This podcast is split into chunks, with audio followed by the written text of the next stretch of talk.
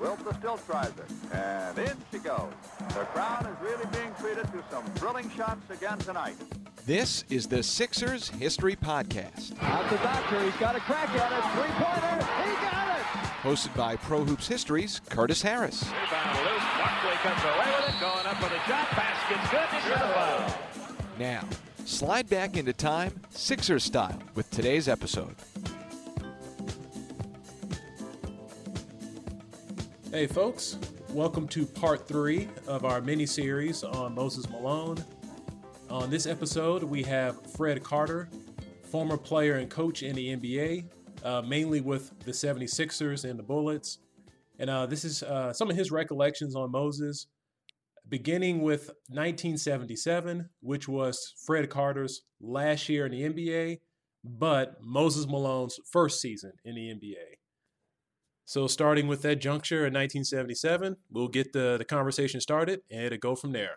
Hope y'all enjoy. Yeah, it's funny because uh, most people may not remember Moses was long, lean, lanky leaper, a runner, could run the floor and leaper and everything else. And people remember Moses being the bigger, bulky, great rebounder, but not leaping rebounder, but a great rebounder. Mm-hmm. But Moses was, uh, uh, even back then, he had a high energy level. His motor never stopped running. And uh, he was, uh, he was an exciting player. That's how I remember him as his rookie year.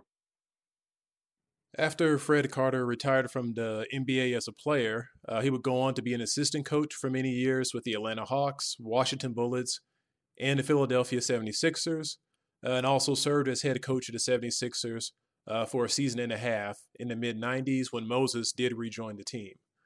So uh, here's Fred discussing a little bit more about what it was like to actually coach uh, Moses Malone during his time as an assistant with the Bullets and then later on uh, with the 76ers uh, back in the 1994 95 season.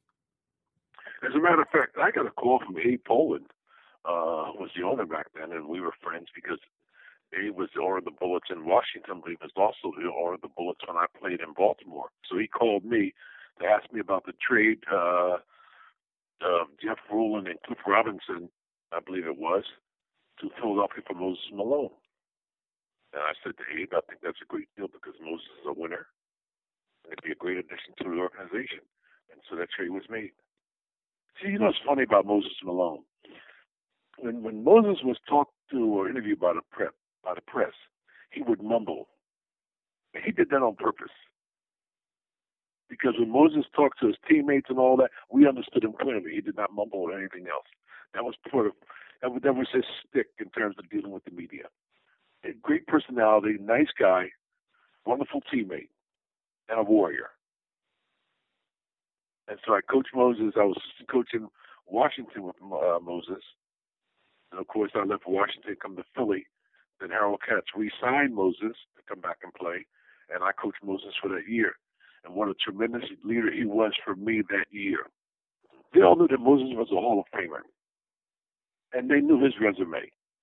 And so when Moses stood up and spoke, you know, like that old-fashioned E.F. Hutton commercial, everybody leaned forward and listened. And that was Moses Malone. He was the leader. And he talked to the guys, and when we went through a bad stretch of losing, Moses was there to talk to the guys and everything else. He wasn't the same Moses Malone in terms of skill level that he couldn't carry us. Mm-hmm. But yet, uh, his voice was powerful in the locker room. And the, the players loved and respected Moses Malone.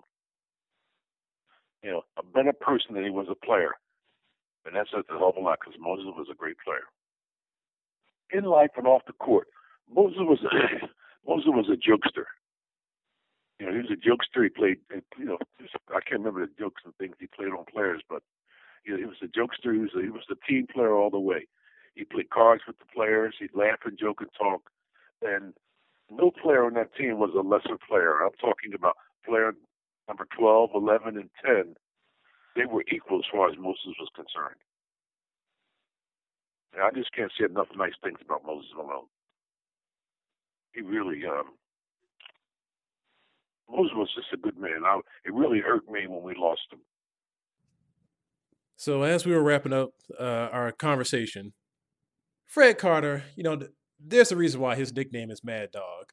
Um, Fred had to drop in this one little uh, trash talk at the end, and I just had to staple it on uh, to to the podcast here. So here it is. Fred Carter still start still trying to start some trouble uh, between the Lakers and the Sixers, Moses and Kareem, 35, 40 years after the fact. And he was everybody knows about his playing ability because he was a relentless, tireless, tireless warrior. Uh, as a matter of fact, um, you you know this phrase, and if you don't know it, you can use it. Uh, when they played the Lakers with Kareem, and the phrase was, "Moses wanted Kareem in his coffee." that is a good pun. That's a good one. So make sure you use that if you want. You've been listening to the Sixers History Podcast with Pro Hoops History's Curtis Harris. Be sure to follow Curtis's Sixers History accounts on Instagram and Twitter at, at Sixers History and stay tuned for future episodes.